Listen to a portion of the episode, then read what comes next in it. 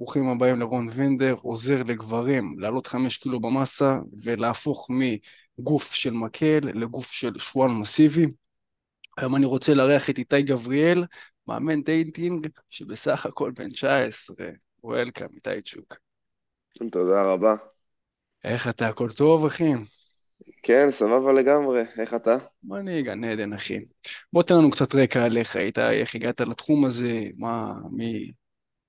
סבבה, אז uh, כמו שאמרת, אני רק בן 19, וזה מפתיע מאוד אנשים של איך מאמן dating יכול להיות רק בן 19, אז הייתי ילד, זה די מתקשר לעניין של המסה, הייתי ילד שמן uh, ומנודה בתיכון, באיזשהו יום החלטתי נורא נורא בקצרה כזה שנמאס לי, ושאני לא רוצה להמשיך לחיות ככה רק בגלל שזה המצב הנוכחי והחלטתי לשנות אותו.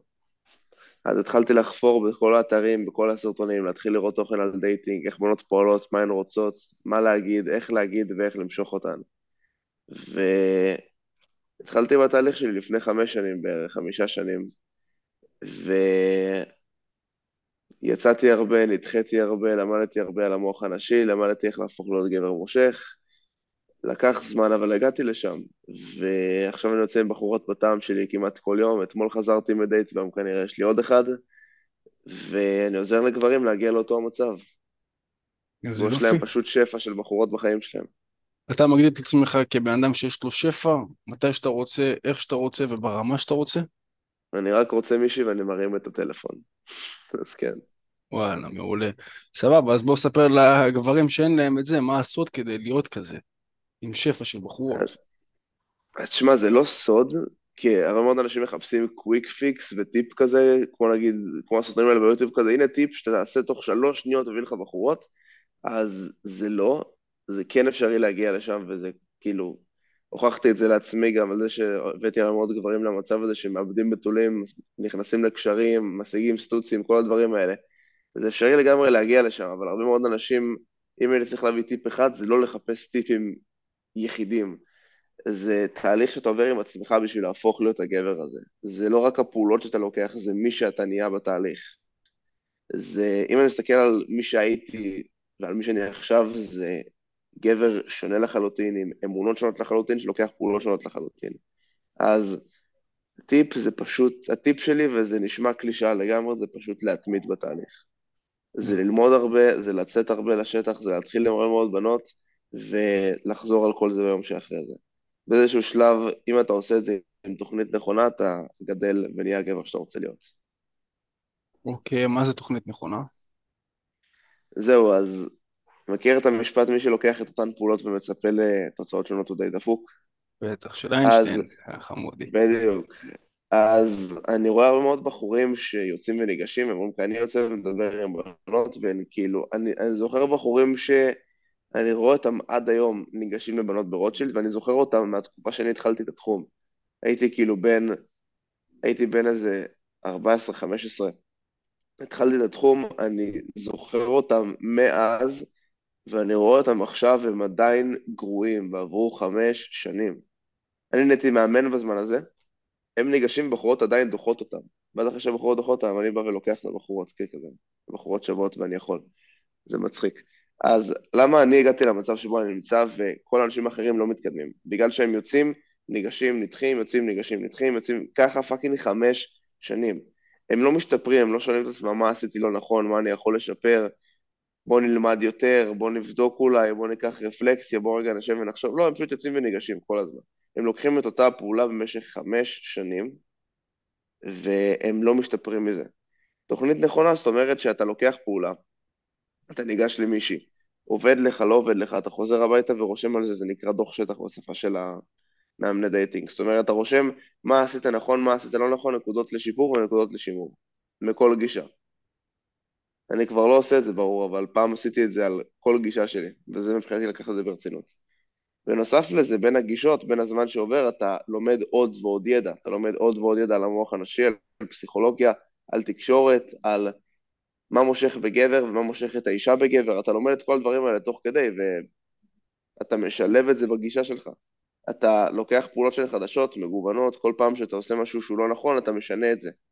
וככה אתה כל פעם משנה את הדרך פעולה שלך למשהו שעובד יותר מדויק. עכשיו, רוב האנשים לא עושים את זה, הם פשוט ניגשים, אולי אתה מכיר את זה, חברים, ברים וזה, ואומרים, כן, אני אלך לדבר איתה, נראה מה יקרה.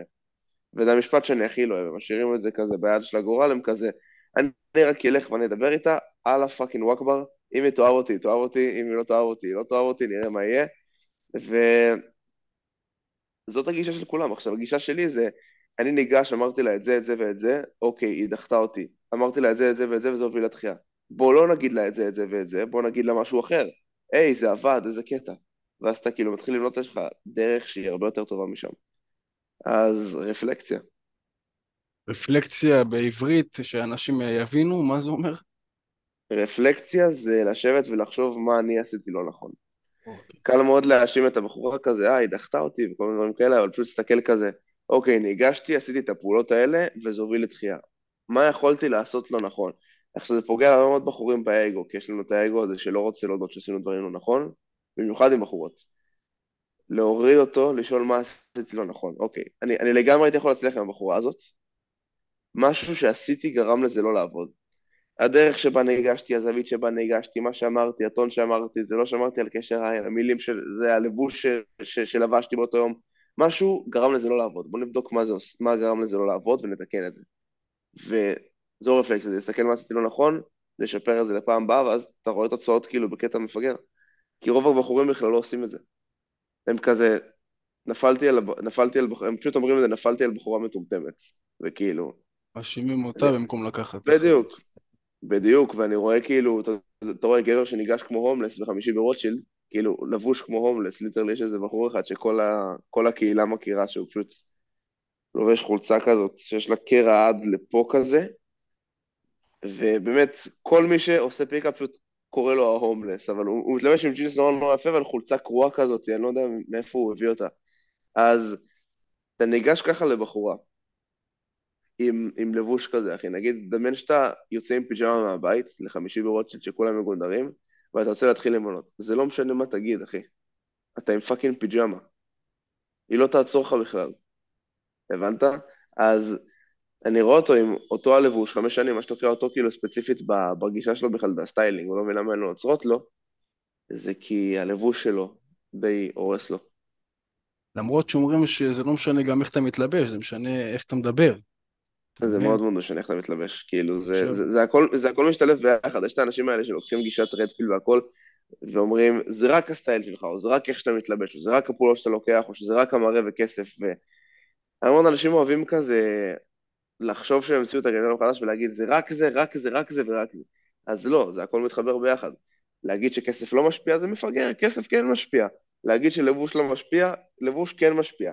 אני יכול לצאת עם פיג'מה ואני יכול לצאת מסוכס עם ג'קט אור, עם שעון, עם בושם, ברור שזה ישפיע. Um, להגיד שדיבורים לא משפיע, משפיע. אתה ניגש עם הטון הנכון, עם ה vibe הנכון, עם חיוך על הפנים, עם קשר עין, אתה חלקלק כזה, ברור שזה משפיע, למעשה זה הכי משפיע. כאילו, כמו שאמרת שזה רק זה משפיע, אז אני אתקן, זה הכי משפיע. אבל כן, יש טאצ'ים כאלה שיוצרים רושם, זה הכל בנוגע לרושם.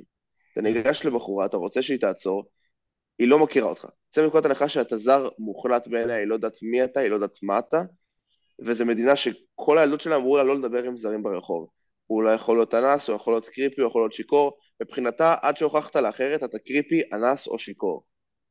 כאילו זה, זה באמת ככה המייצה של בחורה פועל. אז מה יעזור לשנות את הרושם הזה? כי רושם זה מה שעוזר לבחורה לעצור.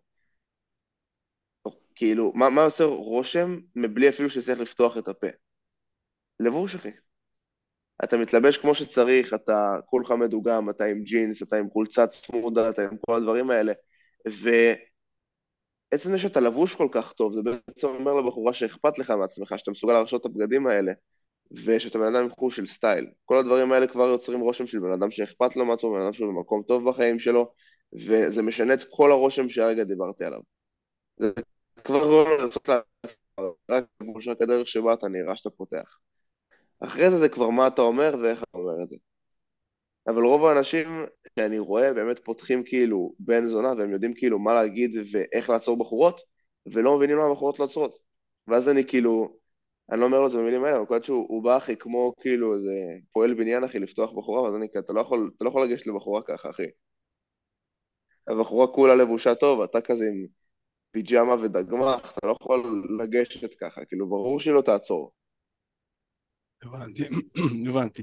שנייה עוד מעט נעשה גם סימולציה שלי ושלך, איך אתה ניגש, אני רוצה לראות איך אתה, מה אתה אומר, כדי שאנשים יוכלו תכלס להבין פרקטיקה, מה אומרים בסימולציה שאתה עם בחורה, אבל לפני זה, יש איזה קטע שאנשים מדברים, אה, אתה יודע, מתחילים דרך האוקיופיד, אחרי זה מדברים איתה בטלפון, עם הבחורה אפילו קבעתם דייט שהוא רחוק. נגיד היום יום ראשון, קבעתם okay. אוקיי. דייט ביום שישי. יש okay. אוקיי. טיקי טקה, יש פינג פונג, אבל אתה מרגיש שזה מתאמץ מדי. שאתה כל הזמן שואל את השאלות, שאתה מנסה לפתוח שיחה, היא עונה, אבל עונה וסוגרת. שואל, אתה שואל, עונה וסוגרת. מה עושים? האם אומרים לה, תקשיבי רגע.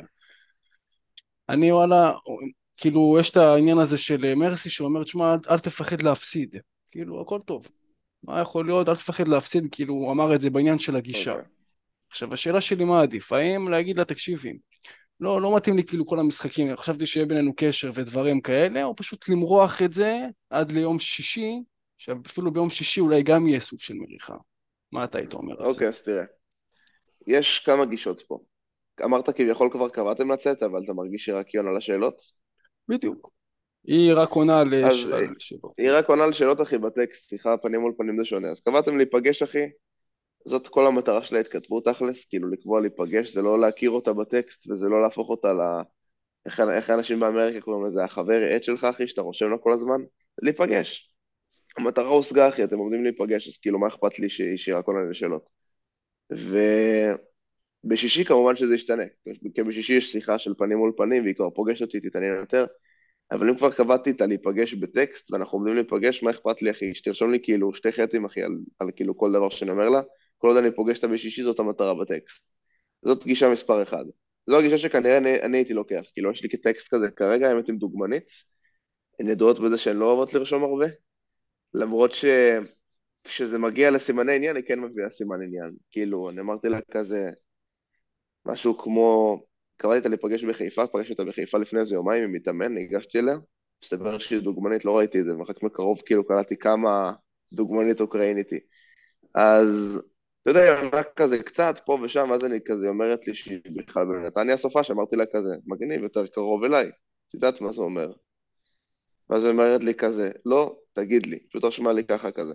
אמרתי לה כזה, זאת אומרת שאנחנו כל כך הולכים להיפגש, כאילו באנגלית, we're definitely gonna meet, ואז היא אומרת, היא פשוט שלחה לי הודעה רשמית היום כזה, היי, כי היא רוסיה כזו מאוקראינה, מתי? אז זה פחות מה שהיא רושמת, זה לא, סליחה, זה, זה, זה פחות, כן, זה פחות מה שהיא רושמת, זה יותר הסאבטקסט של אני רוצה לפגוש אותך מתי, לא אכפת לי כמה מלל יש בזה כל עוד אני קולט את המסר פה. וזאת כנראה הגישה שאני הייתי לוקח, של קבעתי אותה להיפגש, אז המלל לא אכפת לי כאילו כל עוד הוא תחת הכותרת של אנחנו הולכים להיפגש. אמ, גישה מספר 2, אם זה באמת מפריע לך, אני בעד להגיד על דברים שמפריעים לך לבחורות. כי זה גם מציב גבולות ברורים, וזה גם uh, גורם לך להרגיש הרבה יותר טוב עם עצמך, כי אתה לא צריך להסתיר את הדבר הזה. אז גישה שתיים, זה אם זה באמת מפריע לך, להגיד לה, תקשיבי, האמת שאני מרגיש שאני שואל את כל השאלות ורק אני מתעניין, וזה קצת מפריע לי. הייתי רוצה לראות קצת עניין מהצד שלך. את מעוניינת בכלל? כאילו, לתת לו אולטימטום כזה? וגישה מספר שלוש, שהיא הגישה הכי פחות אה, עדיפה לדעתי, שזה פשוט להמשיך לפלרטט איתה, עד, עד שמגיע למצב שבו אתה רואה עניין גם מהצד שלה. עכשיו, כאן אתה משאיר את זה כזה... כאן אתה משאיר את זה לא בידיים שלך כל כך, זו גישה שהיא נורא נורא עקיפה. אז אני הייתי הולך על אור פשוט להגיד לה את זה, של אני מרגיש שרק אני כאילו מתעניין, וזה קצת מפריע לי. או הגישה של כזה, טוב, אנחנו הולכים להיפגש, אז כאילו מה אכפת לי מה היא רושמת? כן, הבנתי. זאת אומרת, אז הגישה הראשונה זה או באמת להגיד לה, תקשיב, רגע, אנחנו כבר הולכים לקבוע בדייט, אז לעשות uh, מה שנקרא הודעת בוקר, הודעת בוקר טוב כן, וערב טוב לא, כזה. זה, זה מה שאני אוהב לעשות, כאילו, זה אש קטנה פשוט, כאילו, קבעתי עם מישהי להיפגש דוגרי, גם אין לי יותר מדי זמן, כאילו, אני באמת עמוס, ואני בתקופה שאני משקיע בעצמי, הכי הרבה שהשקעתי לעצמי פעם בחיים שלי. התחלתי להתכתב עם בחורה, זה כמו עבודה. זה כאילו, אני רוצה לראות אותה, אבל באמת אין לי זמן לכל הפוצי מוצי האלה, זה בדייט. זה, זה בזמן שהגדרתי לדייט. אז כאילו כן, ברגע שקבעתי אותה להיפגש בעיקרון, זה הודעת בוקר, הודעת ערב, קוראים לזה ככה, זה פשוט אש קטנה, זה כאילו להמשיך לדבר איתה, אבל נורא נורא בקטנה כזה, כי, רגע, לא, זה vibe של בוקר, אז זה כאילו תחת הכותרת של אנחנו הולכים להיפגש anyway, ואני נורא נורא עסוק, אז זה, זה נגיד העדפה שלי אשכרה, לשמור אותה על אש קטנה כזאת. הבנתי. כי דמיין לי להתכתב איתה כל יום עד הפגישה, נגיד קבעתם עכשיו יום שלישי להיפגש ביום שישי, וכל יום כאילו בשלוש ימים הקרובים אתה מתכתב איתה מהבוקר עד הערב, כאילו זה שואב אנרגיה הדבר הזה, אז זה, זה נגיד העדפה שלי בדיוק מה שאמרת כזה. הבנתי. לשמור על אש קטנה כזה, ואז באותו יום של הפגישה לתת איזה כמה הודעות טובות. סבבה, אחי. אוקיי, בוא נעשה עכשיו סימולציה, אמנם לא פנים מול פנים כי אנחנו לא בשטח, אבל. כן. תכלס, כאילו, אתה רואה בחורה, בוא תגיד לי איך אתה, מה, מה אתה חושב מהרגע שאתה חושב שקלטת אותה, עד לרגע, ובכלל, כאילו, תהיה אתה, בסופו של דבר. אני נגיד בחורה שהולכת. אוקיי. ברולשיד, תגיד לי ככה, מה עובר לך בראש, אתה רואה אותה, אתה, איך אתה מגיע עד למצב של שיחה. לי יש סטנדרט כבר של כאילו דוגמניות, אני לא צריך מישהי שהיא לא דוגמנית, אז אני ניגש כאילו רק לבחורות שכולם שמים לב אליהן, אני לא ניגש למישהי שהיא ממוצעת. אמ, אז כאילו מה שאני עושה זה, כאילו, בדרך כלל יש גם חוק שנקרא חוק החמש שניות, אגב, אם כאילו פרקטיקה זה הדבר הכי פרקטי שאני יכול לתת. יש לך מהרגע שאתה רואה בחורה חמש שניות להיות בשיחה איתה, בגלל שתי סיבות. אחד, אם אתה אומר יותר מחמש שניות ואתה מתחיל להסתכל על המכיר הזה שאתה מתחיל לחשוב מה להגיד לה, מה אני הולך להגיד לה, מה הולך לקרות, מה היא תענה לי, מה אני עונה על זה, כל הסצנריו הזה בראש שלך, אז אחד, אתה הולך לחשוב יותר מדי ולדפוק לעצמך את השיחה, וככה שגם אם תיגש, אתה כל כך חשבת על זה שזה יתקע לך את הזרימה בשיחה. שתיים, בחורות זה לא המטומטם, ותקלוט שאתה בוהה בהם זה לא יותר מחמש שניות. ואז גם אם תיגש אליה, אתה הקריפ שבא בה. אז כשאני רואה מישהי, באמת, אני פשוט רואה טיימר בראש, חמש, ארבע, שלוש, שתיים, בום, אני כבר שם. אוקיי. גם זורם לי, גם זורם לי יותר, כזה, כזה, זה כמו אקט ראיתי, ניגשתי. עצם זה שזה בא לי כל כך מהר, גם, גם הדברים להגיד יבואו לי כל כך מהר, כי לא עצרתי לחשוב על זה וזה לא תקע לי את הזרימה בראש. שתיים, זה נראה הרבה יותר טבעי, הרבה יותר מושך, מאשר מישהו שבהה בבחורה, נגיד כל הערב בבר, סתם סצנריו, ואז החליט לגשת אליה. לא משנה אם הוא ניגש, הוא נראה כמו פוסי, הבחורה קולטת שהוא, שהוא פשוט בא בכל הערב. אז חוק החמש שניות, אתה, אתה רואה מישהי, אתה באמת תוך חמש שניות היית באינטראקציה, ואני אוהב ללכת ישיר האמת, אני אוהב ללכת נורא נורא ישיר על דוגמניות, נגיד כרגע אני יוצא עם מישהי, אתמול יצאתי עם מישהי שהיא גם דוגמנית. אמ, איך זה שהיא דוגמנית דרך אגב? אה, כאילו, כן. היא דוגמנית אמריקאית. אז אני פשוט ראיתי אותה בדיזנגוף, היא מדברת עברית, היא כאילו אמריקאית ישראלית, והיא הלכה עם חברה שלה, אני הייתי עם שני מתאמנים האמת, והם רצו שנדגים להם פגישה, זה בא לי בול בזמן כזה, זה, זה מישהי שפשוט כל דיזנגוף שמה לב אליה נראה לי. היא אמרה לי שהתחילו איתה לפחות איזה עשר גברים לפני שאני התחלתי איתה. אז אני פשוט רואה אותה, ובאמת, זה נראה לי הגישה הכי מהירה בחיים שלי, אני לא חשבתי בכלל, אני פשוט מסתכל עליה, ו... היא הולכת כזה מולי, היא באה מולי כזה, אני כאילו מהצד השני בא מולה כזה, אני פשוט עוצר אותה ואני עושה לה כזה, וואו. אז היא עוצרת ואני אומר לה כזה, אני כמובן משנה את האינטונציה שלי ואני אומר לה, תקשיבי, שאת בול הטעם שלי. כן, ככה באיטיות, אה? כן, טון כזה, טון יותר מיני, זה נקרא דיבור מלוכלך בשפה של אה, dating, אני חושב שזה דיבור מלוכלך כזה.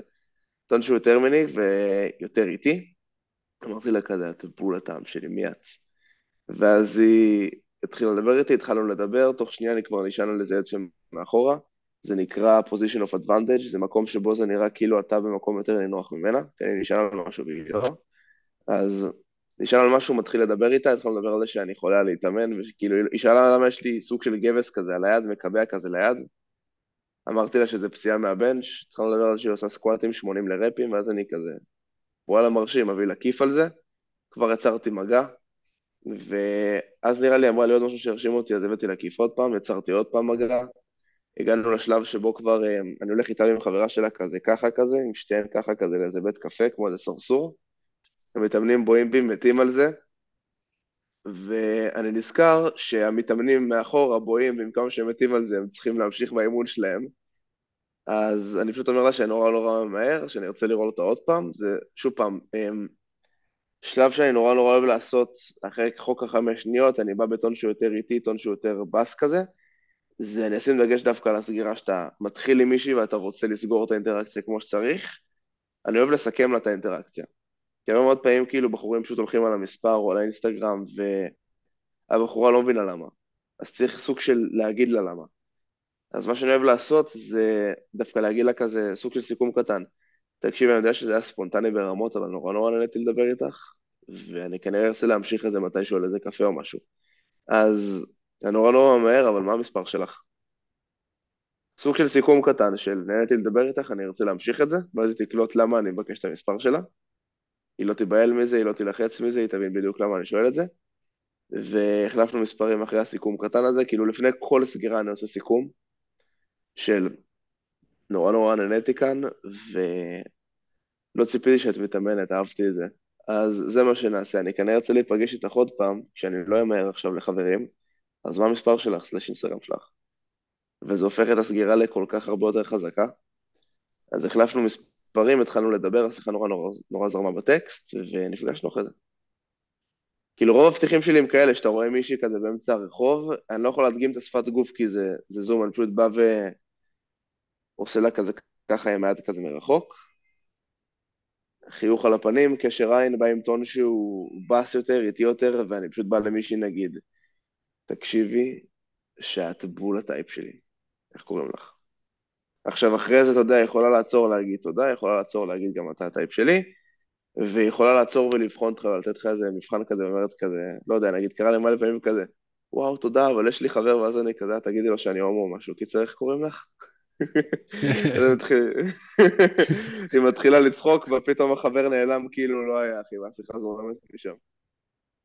אתה חושב שאלה שאומרות שיש להם חבר זה סתם אה, חרטות כאילו? איך אתה יודע אם באמת יש לך חבר? בוא נגיד ככה.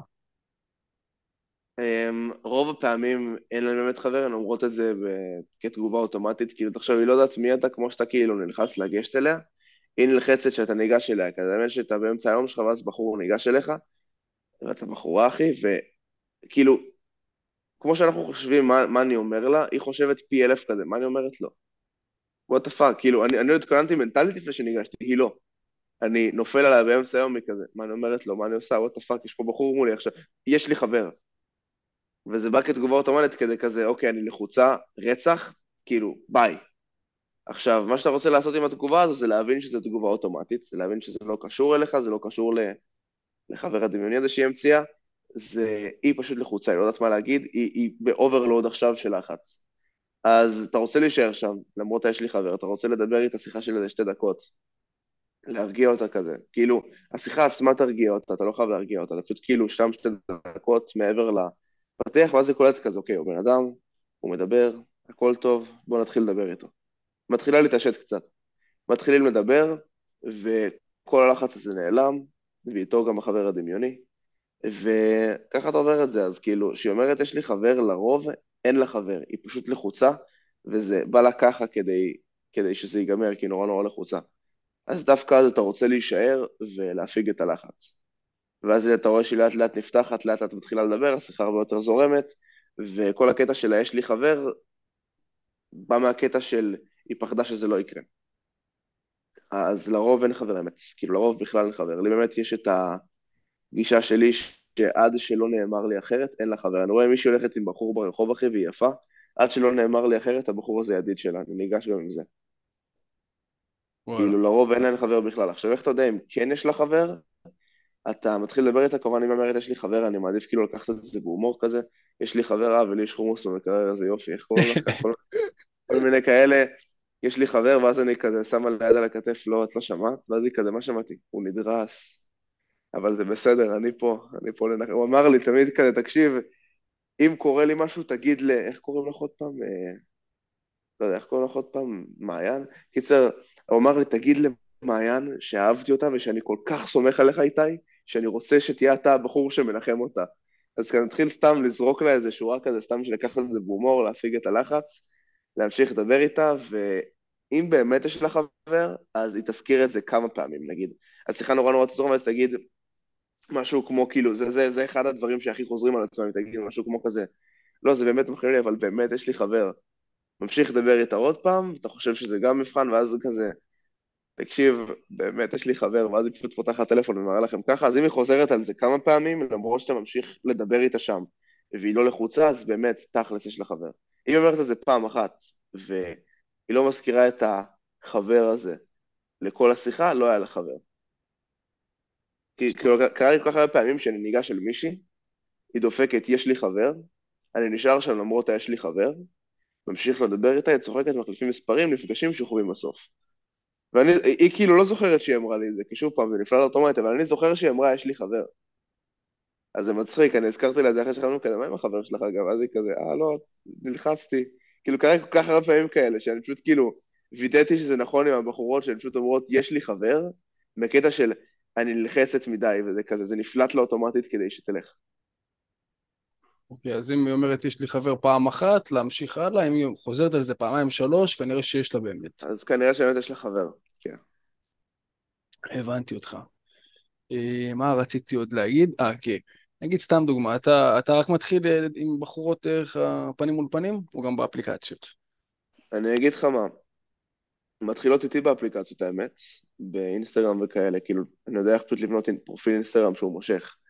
אמ, אז הן מתחילות איתי, מתקבלות בברכה אחי, אני כאילו אדבר איתן והכל, אבל אני לא אוהב להתחיל באינסטגרם, באפליקציות וכאלה, כי אחד, אני לא אוהב טקסט, מבחינתי זה כאילו, זה, אני, אני לא אוהב את זה, כאילו, אני אוהב את ההיכרות של פנים מול פנים, של הצחוקים, של ה vibeים, וכאילו לי נורא נורא חשוב ה vibe בשיחה, ובטקסט פשוט אין vibe, אז אני פחות אוהב את זה.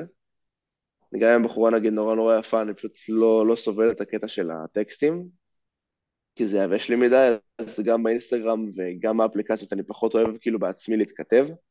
שתיים, אה, יש כל כך הרבה ביקוש שם ביחס לרחוב, יש כל כך הרבה ביקוש והיצע ביחס לרחוב.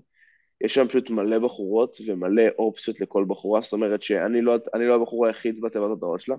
כאילו, יצאתי עם מישהי פעם, שהיא נראית אחלה לגמרי, לא איזה מיס יוניברס, אבל נראית כאילו אחלה לגמרי, אני נותן לזה 7-8 בכיף, בתוך 10, והיא פותחת ה OkCupid שאני איתה בדייט, כדי להראות לי, כי אני, אני מאמן dating, אני מתעניין בדברים, אין לי מה לעשות, זה פאק קטן שבא עם המקצוע.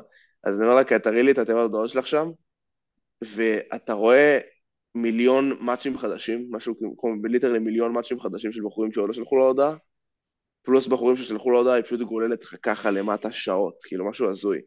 אז גם אם הטקסט שלך נורא נורא טוב ובחורה לא עונה לך, רוב פעמים זה באמת לא אתה, זה פשוט היא לא רואה אותך מרוב בחורים שולחים לה הודעות. עכשיו, אתה ניגש לבחורה פנים מול פנים, וזה כבר מבדל אותך.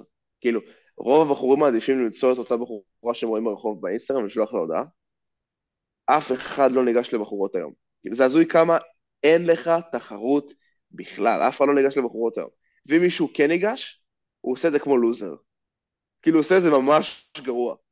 אז תראה לי, תראה לי בכללי גבר שניגש, וזה בונוס, תראה לי גבר שניגש ועושה את זה טוב, ומה שאתה רוצה. אז אני יודע שגם אם ניגשו אליה, ואני בספק שבכלל ניגשו אליה, לא ניגשים לבחורות היום כל העולם, אני ניגש ואני גם עושה את זה יותר טוב מבחור הממוצע. אז לא משנה למי אני אגש, אני אעשה את זה בצורה הרבה יותר טובה מכל גבר שהיא ראתה בחיים שלה. זה מבדל את, את אותי עם כל הגברים ששולחים לדעות באינסטגרם, ובלי שום קשר, אחד הדברים שאני אוהב בגישה זה שהיא יודעת מה היא מקבלת בסוף. זאת אומרת, היא מתכתבת עם מישהו, אבל בטקסט נורא נורא קל לזייף אה, שאתה מאצ'ו ושיש לך ביטחון והכל, כי זה, זה טקסט. ויש את הסיפורים האלה שבחור היה נורא נורא חלקלק בטקסט, נפגש איתו ואז הוא קולט שהוא פשוט כאילו פוסי בחיים אמיתיים. אז אתה ניגש אל מישהו, אתה עושה את זה טוב פנים מול פנים, אתה מתיישב איתה, קרה לי סיטואציה עם מתאמן האמת, שהדגמתי לו, בדרך כלל אני לא מדגים, אבל הוא ממש רצה שאני אדגים לו. אז ניגש אל מישהי לזאתי מחיפה, האמת, היא גם דוגמנית. אני ניגש, אמ, אז כאילו כשאני מתקרב אליה אני קולט כמה, כמה טוב היא נראית. ניגש שוב פעם עם הטון המיני הזה, תוך שנייה כאילו היא גם הייתה נראית נורא נורא מאיימת, כי כולה מקועקעת כזאת ומעשנת, כאילו דוגמנית כזאת שהיא יותר אה, פתוחה מינית נקרא לזה ככה. אז כל הביצ'יות שלה נשברת, אמ, אני אחרי האימון עם המתאמן, תכלס האימון נגמר, אז אני אומר לה כזה בואי נלך לאכול משהו, כי אני רעב.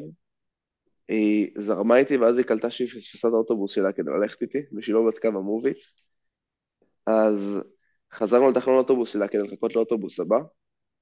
התיישבנו שם על איזה ספסל, כי הייתי אחרי לגדי, אני לא יכול לעמוד יותר מדי, זה כאילו... זה היה לי ממש קשה. יושבים על איזה ספסל, המתאמן כמובן צופה בכל האינטראקציה, מדובר באינטראקציה של איזה עשר דקות. מתחיל לגעת בה כבר, היא כבר מתחילה להישען עליי, ואז אני פשוט מתחיל לצרפת אותה תוך שאני כאילו מדבר איתה באנגלית.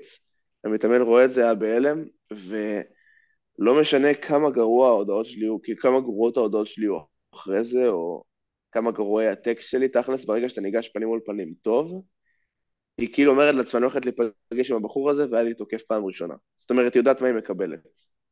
אז הטקסט יהיה הרבה הרבה יותר קל. כאילו, ויהיה הרבה יותר קל להגיע לפגישה, כי היא יודעת מה היא מקבלת, היא כבר הייתה איתך כאילו חיים אמיתיים. הבנתי, וואלה, יפה מאוד, אחי, מעניין. נשמע שאתה מבין עניין, איתי, אחי, כל הכבוד. אם באמת תודה. רוצים ליצור איתך קשר, אחי, נגיד אה, מתאמנים, רוצים שתאמן אותם, איך אפשר? אמ, אפשר דרך האינסטגרם שלנו, נקרא מרסי dating. פשוט לשלוח הודעה שם בנוגע, אני מעוניין בליווי, מעוניין בסדנה, כל דבר כזה. וחוזרים אליכם, כאילו נורא נורא מהר. אוקיי, ואנשים יכולים שאתה תאמן אותם ספציפית? כן. כן. להשיג אותך פשוט. פש... כן. כן, כן, הם יכולים לשלוח הודעה שהם מעוניינים בליווי איתי. מעולה, מעולה. בסדר גמור, סבבה לגמרי, תודה רבה. נעשה עכשיו סוויץ' לעניין של המאסה. הכנת שאלות, דבר אליי. כן. יאללה, דבר אליי. אוקיי, אז אחד הדברים שהכי מפריעים לי, כאילו, בכל הקטע של המאסה, זה של ה... אה, חוסר איזון בשרירים, נגיד שיד אחת יותר גדולה מהשנייה או רגל אחת יותר גדולה מהשנייה, מה אני עושה, איך אני מנצל את המסה בשביל לשפר את החוסר איזון הזה? תראה, חוסר איזון שווה חוסר סימטריה, הגוף הוא לא, יד ימין לא תהיה בחיים כמו יד שמאל, כמו שחזה ימין לא יהיה כמו חזה שמאל, וכנ"ל בכל הגוף, הוא לא סימטרי. אז אין פה דרך אה, לעקוף את זה, אפשר לבצע יד-יד נגיד, אימונים של, אה, נגיד סתם דוגמא, יד אחורית, אז לעשות יד-יד, ככה לראות שאתה מרים אותו משקל, לא לתת אה, פחות משקל ליד החז... החלשה יותר, ויותר משקל למשקל ל... ליד החזקה יותר, רגע, סליחה. וצריך להבין, צריך לקבל את זה פשוט. שהגוף הוא לא מאוזן וצריך לחיות עם זה, ועדיין, כל פעם לעלות במשקלי עבודה, או בסטים או בחזרות, אחי. סבבה לגמרי, כי לא נגיד, אצלי יש הבדל ענק בידיים, כאילו יד אחת ממש גדולה, יד אחת כאילו יחסית אליה ממש קטנה. ואמרו לי פעם, כאילו, כמו שאמרת, לעשות יד-יד ולעשות איזה סט עבודה אחד יותר ליד הקטנה, זה נכון? אה, אפשר, אפשר לתת עוד קצת אקסטרה כוח ליד החלשה, אפשר, פשוט צריך להיות באיזון, כי אז אתה מגיע למצב שאתה כל פעם אה, מתחרה כזה יד-יד. אז אני אומר לעצמי, אני שם פשוט אותו משקל, ומנסה כמה שיותר להשוות ביניהם. אם אני עדיין לא מצליח להרים את אותו משקל כמו נגיד יד שמאל היא חלשה ויד ימין חזקה, אני פשוט מנסה להוסיף עוד, אה, עוד אוכל, פשוט יש עניין של אה, לאכול יותר ממה שאתה מכניס, פשוט להוסיף עוד אה, אוכל, אני בדרך כלל ממליץ למתאמנים להוסיף 50 גרם של פסטה בארוחת צהריים אחי, כל עוד אתה בעודף קלורי, אם אתה בעודף קלורי אתה גם, הדבר הזה יתאזן באיזשהו שלב. וגם צריך לקחת את זה בחשבון, ששוב, הגוף הוא לא סימטרי, כאילו, זה העניין. זה הבנתי. ועוד מה שרציתי לשאול זה מבחינת אה, בניית תפריט למאסה. אוקיי. היית ממליץ למתאמן לבנות תפריט לעצמו, או לפנות לאיש מקצוע, ומה, ולמה? מה אתה חושב? כאילו לפנות לאיש מקצוע ברור, אבל השאלה היא, אם אתה חושב שזה אפקטיבי לבנות תפריט לעצמך, בתור מישהו שמתאמן. כאילו בתור מישהו שנגיד המתאמן הממוצע לא מאמן כושר. תראה, באופן כללי, בהתחלה כל אחד עם האגו. זה כמו שבן אדם יבוא אליך, תגיד לו, תשמע, אתה רוצה ליווי? יגיד לך, לא, אני אנסה קודם כל לבד, אני אראה. סבבה. הוא יראה, הוא ינסה, הוא יתחיל עם בחורות, ואז יקבל דחיות ולא יבין למה ולא יתחקר. לך בתור מאמן, ולי גם בתור מאמן, יש הרבה מאוד כלים שאנשים מן המניין לא בהכרח מכירים, כמו למשל, בסט של, במאסה, בכלל בשבוע מאסה, צריך לעשות קצת סופר סטים. סופר סט זה לעשות חזר, תרגיל אחרי תרגיל, בלי הפסקה, ואז אחרי זה לתת שתי דקות מנוחה. רוב המתאמנים, אין להם מושג מה זה בכלל. עזוב את זה, נלך עוד יותר אחורה. רוב המתאמנים לא יודעים איך מרימים את המשקל בצורה שהיא נכונה. איך עושים את התנועות נכון. איך מגרים את השריר טוב יותר. איך, אתה מבין? כל מיני ניואנסים קטנים כאלה שעם מאמן נותנים להם הרבה קיצורי דרך. סתם דוגמה, העניין של, אתה יודע, יש הרחקת כתפיים, נכון? אתה עושה ככה, הרחקת כן. כתפיים, עכשיו רוב המתאמנים עושים ככה, כן, נכון? זה... מביאים, מביאים את היד רוב, ככה. רוב האנשים עושים את זה גרוע, אני גם רואה את זה.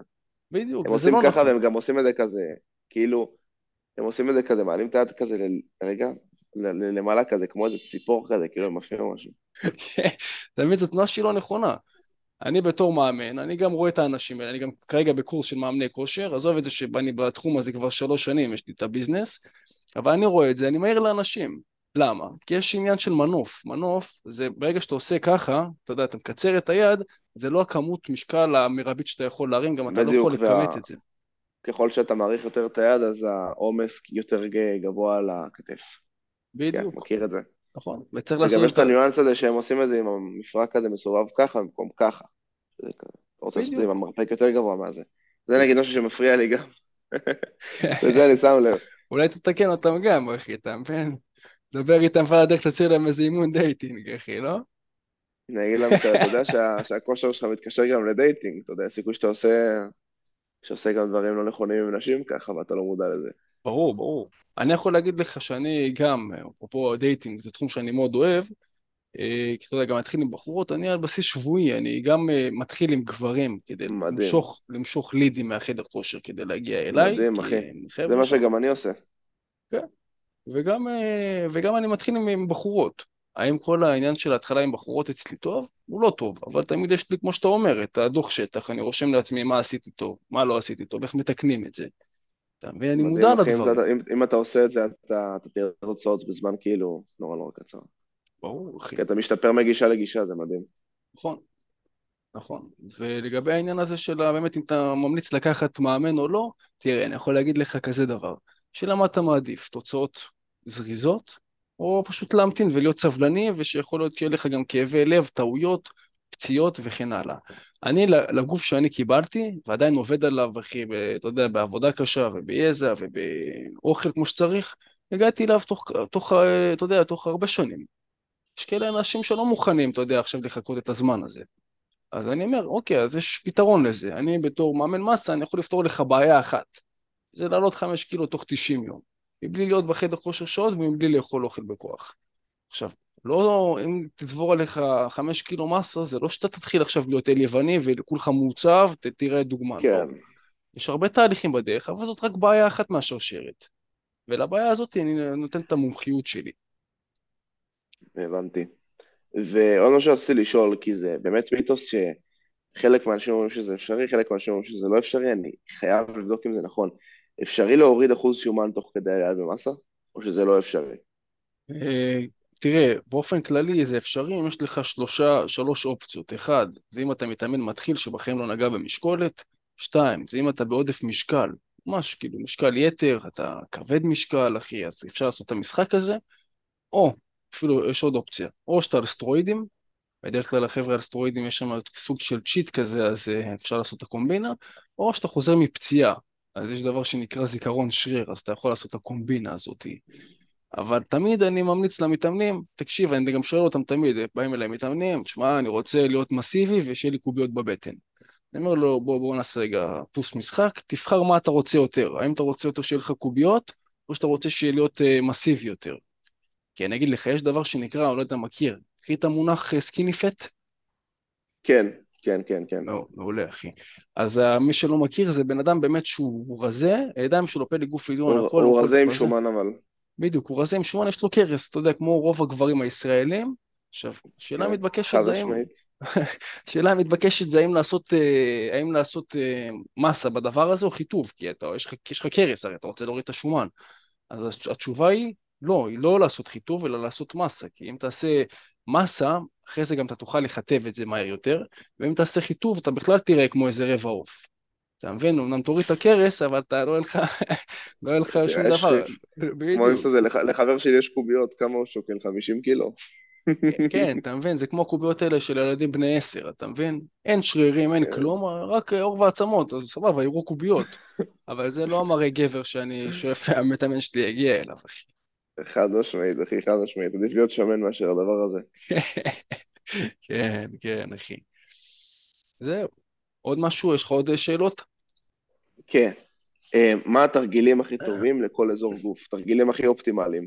נגיד לגב חתירה או pull down לחזה bench או incline bench או dips, לא יודע. כאילו, מה התרגילים הכי טובים לכל אזור בגוף שהיית ממליץ עליהם? אחי, תראה, אין תרגיל הכי טוב, כל התרגילים הם טובים. יש דבר שנקרא העיקרונות של האימון גופני, זה נקרא גיוון. גיוון וכל פעם לגרות את השריר בכל מיני עצימויות. מה הכוונה? בגיוון אנחנו רוצים שכל פעם יש תרגילים מורכבים, שזה תרגיל שעובד עליו על יותר משתי מפרקים, כמו מקבילים, או תרגיל שהוא מבודד, שעובד רק על מפרק אחד, כמו מה שנקרא פשיטה של פושטי מרפק, כשאנחנו עושים את היד כן. אחורית. עכשיו, אנחנו רוצים גם וגם, לבצע גם את זה וגם את זה. למה? כי אנחנו רוצים כל פעם לתקוף את השריר מזוויות אחרות. ברגע שאתה תוקף אותו מזוויות אחרות, הוא לא מוכן לזה, וכתוצאה מכך הוא גדל. כמובן, עם התאוששות נכונה, שזה שינה, להיות תחת uh, פחות כן. סטרס, ולהיות, ב... לאכול יותר ממה שאתה מכניס ביום. זה בדבר, זה הראשון. עכשיו, השני, אה, טה-טה-טה, אנחנו רוצים לעבוד, אמרתי לך, בעצימויות שונות. עכשיו, יש רוב האנשים, וזה גם עניין שהוא, שאפשר גם לנפץ אותו, שרוב האנשים הם אומרים, אסה, אני ארים רק כבד. עכשיו, צריך להבין שבשריר בשריר שלנו יש שלושה סיבים, אדום, ורוד, לבן. עכשיו, אם אתה מרים רק כבד, אתה משתמש רק בסיב הלבן. יש לך עוד שתי שליש, אתה לא מנצל אותו, וחבל. אתה מבין? ועזוב את זה שזה גם מתיש. אוקיי. אז אני בתוכנית אימונים שלי, אני מציע למתאמנים, תקשיב, בוא נעשה צורה כזאת, נעבוד על כל, הש... על כל השלושה סיבי שריר, וכל שבועיים פשוט אה, נעבוד על משקלים אחרים, פעם אחת כבד, פעם אחת בינוני. רגע, ואיך אתה משתמש בכל השלוש סיבי שריר האלה? אוקיי, אז אני לא, משת... אוקיי, איך אני משתמש בהם לאורך כל התוכנית אימון של המתאמן?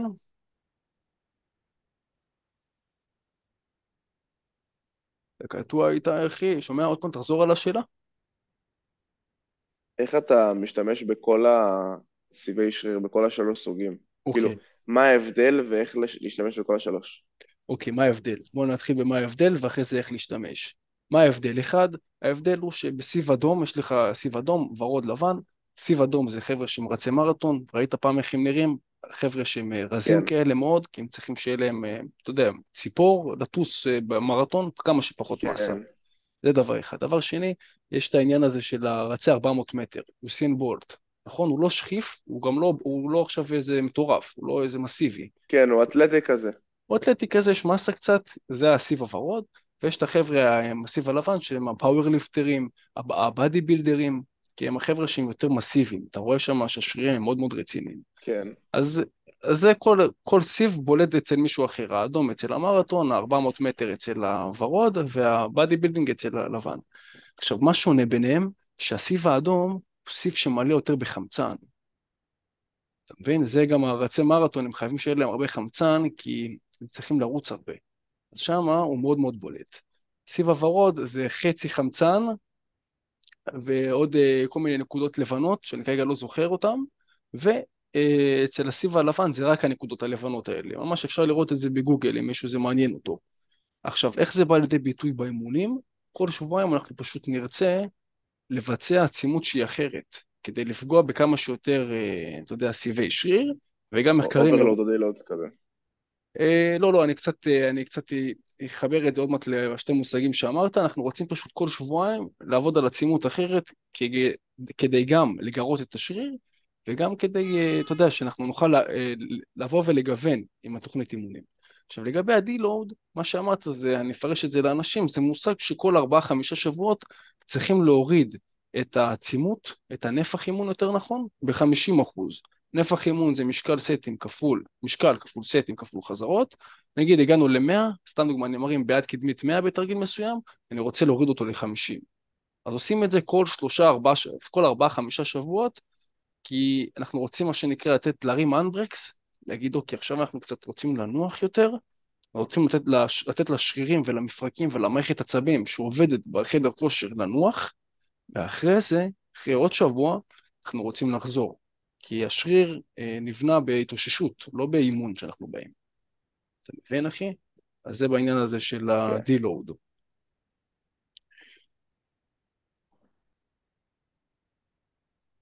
כן. אוקיי. עוד משהו, עוד דברים? כן. אמ, מה החשיבות, זה משהו שאני באמת אה, חושב עליו הרבה, מה החשיבות של מתיחות באימון וכמה זמן אה, למתוח כל שריר אימון? אוקיי. מתיחות, תראו שזה לא, לא צריך לעשות אותם לא לפני ולא אחרי. בואו נתחיל מזה, אחי. אין צורך, כי ברגע שאנחנו מותחים את השריר, אנחנו מותחים אותו, מותחים אותו ממש ככה, וכשאנחנו באים לשריר, אנחנו מכווצים אותו. אם תשים לב, תעשה אפילו ניסוי. תנסה פעם אחת לעשות בנץ', תעשה חזרה אחת, הכל טוב, ואז אחרי זה תמתח את השריר. לך לאיזה עמוד, תמתח את החזה. אוקיי? תמתח אותו איזה, בוא נגיד איזה 20 שניות, אתה תראה שאחרי זה האיכות, אה, פשוט התתרים פחות. אתה מבין? כי אתה עושה פה פעולה מנוגדת. כן, אבל אה. נגיד, אם החזה שלך נגיד נורא נורא טייט, כאילו החזה שלי נורא נורא אה, תפוס כזה, כאילו, לא תפוס, מכווץ כזה, זה לא חשוב למתוח אותו נגיד בשביל אה, פשוט פושטר טוב יותר? לא. מה שכן חשוב זה פשוט לעשות דברים שהם אה, אה, מה שנקרא אה, תזוזתיים כאלה, שאתה תוך כדי, כאילו, אתה יודע, סיבובי מרפא כאלה כדי להזרים לו דם. זה כמו שנגיד סתם, יש לך רגל תפוסה, זה לא יעזור שאתה עכשיו תעשה מתיחות לרגל. להפך, דווקא נגיד אחרי לג דיי, כמו שאמרת, אימון רגליים, איך אתה משחרר אותה מהר יותר? אם אתה עושה הליכה, אם אתה עושה אחרי זה מזרים דם. נכון, מזרים דם, בדיוק. אתה מבין? בעניין של מתיחות זה פשוט לא, לא אפקטיבי, אז עדיף להימנע מזה. גם לפני וגם אחרי. יש כל מיני אנשים שזה רלוונטיים אליהם, אולי פציעות וכן הלאה, אבל בסך הכל המתאמן הממוצע כמוך כמוני, אין, אה, אין טעם לעשות את המתיחות האלה, אחי. וואלה, הבנתי. אוקיי. כן. עוד דברים, ו- משהו אחי, או שאני אחדד עוד, פשוט עוד כמה נקודות? כן, כן, כן, האמת שיש לי עוד, אמ, עוד שני דברים. אמ, אחד, תרגילים לשיפור יציבות, כאילו אמ, פושטר כזה, אתה יודע, כתפיים אחורה, כל זה, תרגילים לשיפור כזה אם יש לך. זה נושא שהתחלתי להיכנס אליו לאחרונה. וטוב, קודם כל נתחיל בזה, ואז יש לי עוד שאלה.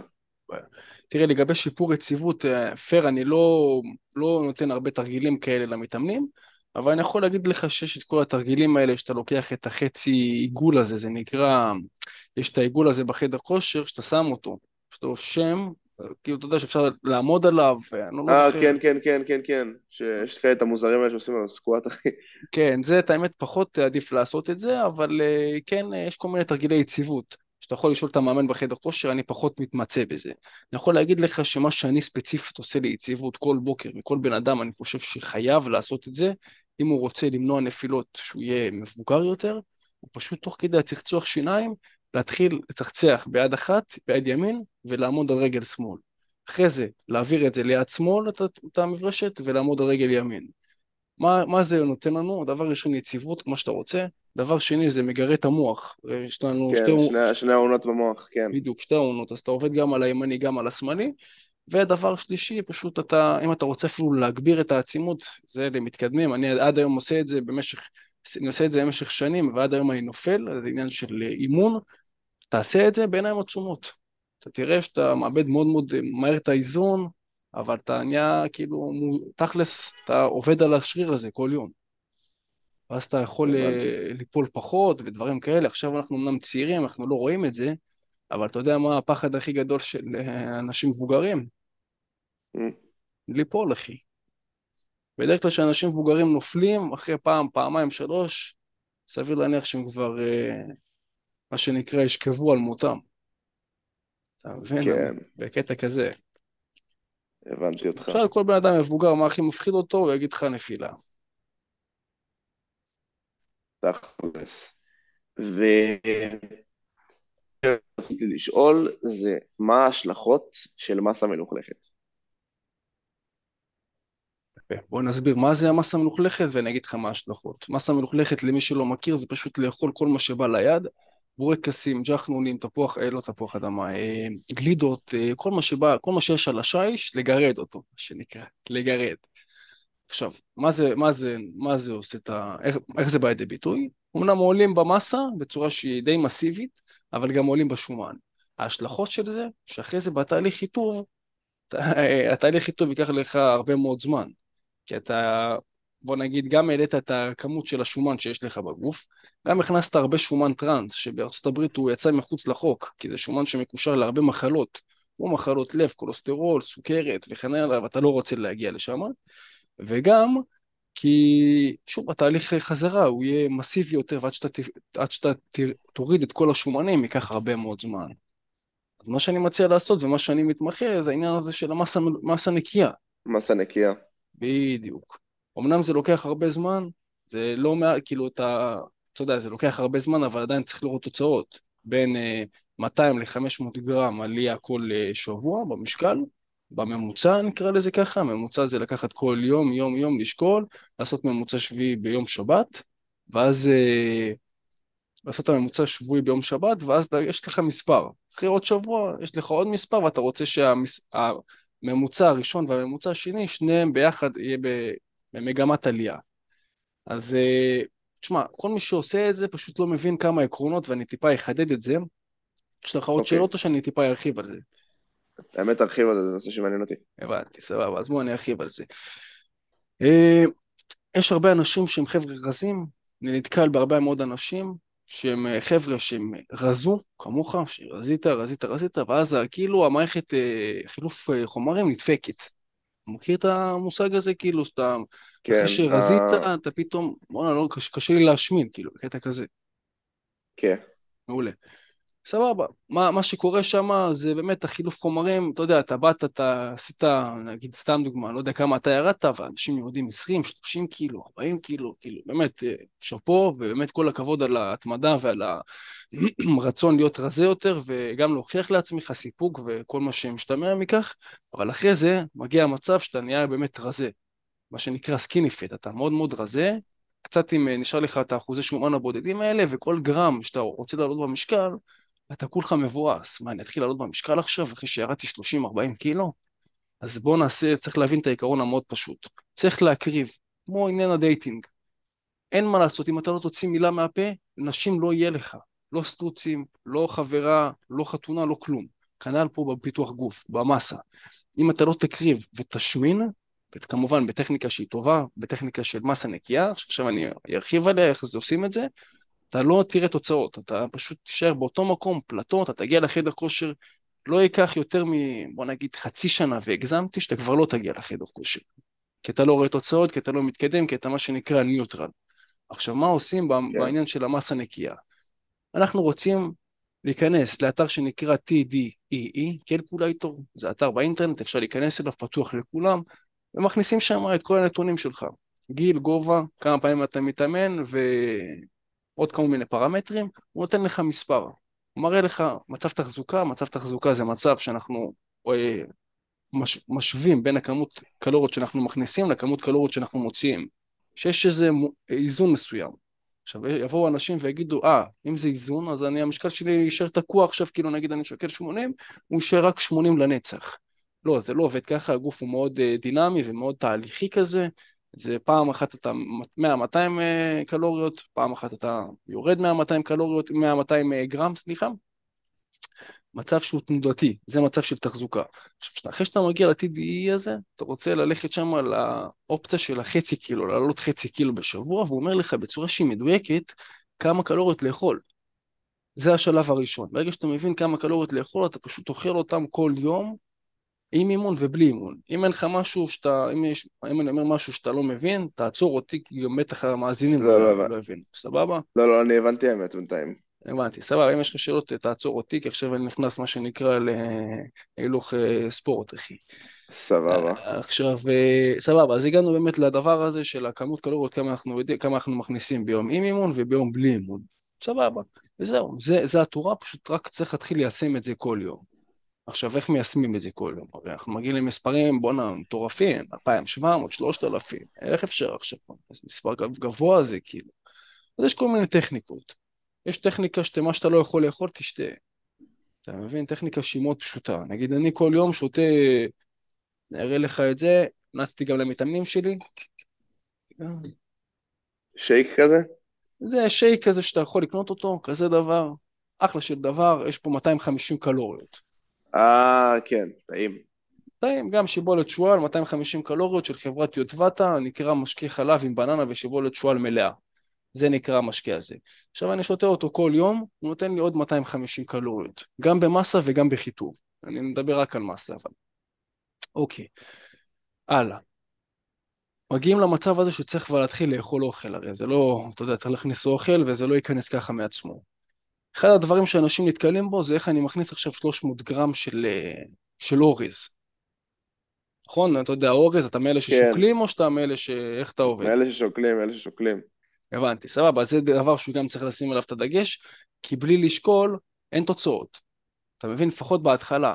אחרי זה אתה יכול ל- לעמוד כמה שקלת, נגיד אם אתה, ש- אם אתה לוקח 300 גרם, אתה אומר לעצמך, אוקיי, זה חמש כפות, אני זוכר בעל פה, אני יותר לא צריך את המשקל. וזה טוב, כי אז אתה פחות תלותי, אחי. או בשיטה של כוסות חד פעמיות. לקחת כוס חד פעמית, אפילו או רגילה או חמה, להגיד, אוקיי, זה, אני שוקל את זה, זה 100 גרם, שוקל עוד אחד, זה 100 גרם, וכן הלאה, אני יודע שלפי כוסות אני צריך לאכול כל יום שלוש כוסות. אני למתאמנים שלי אומר, תשמע, עדיף לך, אתה רוצה תוצאות, בוא תתחיל לעבוד לפי הספר, תתחיל לשקול את הדברים. זה בקטע הזה. עכשיו, איך אוכלים למען השם 300 גרם אורז? אתה יודע להגיד לי? וואלה, לי אין בעיה לאכול, אני 300 חזה עוף גם כ- בתוספת. אוקיי, אז יש פה עניין של שתי, באמת, אה, שתי דברים שאתה יכול לשפר, אחי. דבר ראשון, אפשר לפרק את זה לארוחות, לא? גם אפשר לפצל את זה ל-150-150, אבל אני בגישה של בוא, אתה יודע, כל המסה זה עניין של צ'קליסט, אתה רוצה לעשות צ'קליסט, עשיתי, אכלתי, עשיתי, אכלתי, ולעזוב, ואתה יודע, ולהמשיך הלאה, להשלים את המשימות. אחד הדברים שרוב האנשים פשוט לא עושים, זה פשוט לא לאכול את האורז. בוא תאכל פסטה, למה לעבוד קשה? פסטה, אפשר לאכול את זה יותר. פתיתים, אפשר לאכול את זה יותר. תפוח אדמה, אפשר לאכול יותר. בטטה, אפשר לאכול יותר, ושניהם זה אותו פחמימה, ושניהם פחות או יותר זה אותם ערכים. ערכים, למי שלא יודע, זה המושג התזונתי, כמה פחמימה יש שם, כמה חלבון, כמה שומן יש בכל מוצר. אז מהבחינה כמה של פחמימה, חלבון ושומן, כמה יש, אותו דבר כי פחות או יותר כמו אורז. זה עניין של מספרים של עשרות. אתה יודע, אנחנו לא עכשיו מפתחי גוף עולים על במה. אז אתה מבין, אחי? לא צריך עכשיו להסתכל על אה, כל אה, 10-20 גרם. 10-20 קלוריות אה, הבדל. אז אני אומר, אם אתה רוצה לעבוד פשוט פחות, אתה יודע, העניין זה להיות פחות, אה, לעבוד פחות קשה לא, ולקבל נפח תוצאות. אוכל כאילו? לא, אה, לא, לא נפח אוכל, נפח אוכל זה דבר אחר. אנחנו רוצים פשוט שאותו גרמים יהיו לנו גם באורז וגם בבטטה. אתה מבין? נגיד, אתה- במקום לאכול 300 גרם אורז, תאכל 300 גרם פח... אה, בטטה, אחי. 300 גרם של תפוח אדמה, פתיתים, לא חסר. אבל אורז זה אופציה אחרונה. ואפילו אם אתה אוכל אורז, עדיף לאכול את האורז עם עוד ש... כאילו, ת- תעשה את השילוב. תאכל 150 גרם אורז ו-150 גרם אה, שועית, או 150 גרם בטטה. אתה מבין? שתפצל את זה. כי אורז זה פשוט, אתה יודע, אם אתה. התרג... אם אתה גם משביע וגם אם התרגלת לאכול את זה, זה סבבה לגמרי, פשוט יש אנשים שנחנקים מזה, אחי. אתה מבין? אז זה, כן. אז זה בקטע הזה. מבחינת ה-300 גרם חזה עוף, זה גם אה, מזון שאני ממליץ לא, לא, לא לאכול אותו. כאילו, שלאכול אותו, אתה יודע, אין לאכול או לא לאכול, אני אומר, אפשר לאכול הכל. גם, אה, אתה יודע, גם, אה, איך זה נקרא, גלידה וכן הלאה אפשר לאכול, אבל עדיף פשוט להחליף את ה-300 גרם חזה עוף ב-300 גרם של פרגית נגיד. כי פרגית זה גם אפשר להעמיס את זה יותר, גם יותר שומני, גם גם יותר קלוריות. גם יותר קלוריות, אז כן, אז עדיף להחליף את זה בזה. או אפילו לפחות, או דג, לא דג טונה, כי זה דג שהוא קשה לאכול אותו, החליף אותו בדג סלמון. סלמון. כן, סלמון, אחלה של דג. גם בריא, גם טוב, גם, אה, אתה יודע, שומני, טוב כזה. נותן לך את כל הערך החלבוני.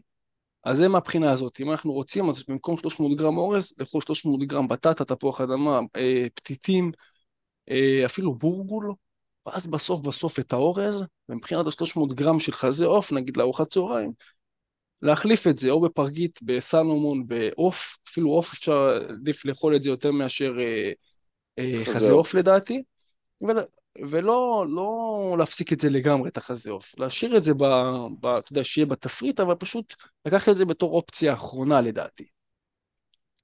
זה בקטע, אותך. זה בקטע הזה, וכמובן אם אנחנו רוצים להכניס עוד שייקים, עוד אה, דברים, גם להכניס שייק שיש בו שיבולת שועל, עדיף להימנע מהגיינר, כי הגיינר עצמו מכיל הרבה מאוד סוכרים ועדיף להימנע ממנו. אז יש את השייק שלי, שמי שרוצה יכול לשלוח לי הודעה, או באופן כללי הוא מכיל שיבולת שועל, יש לנו חמת בוטנים, יש לנו אה, קרח, מים, חלב, יש לנו אבקת חלבון, יש לנו דובדבן, דובדבן, יש את הדובדבן קפוא, שאתה יכול להזמין את זה מהרשתות, אחלה של דבר, אחלה של, באמת נותן לך אחלה של בוסט.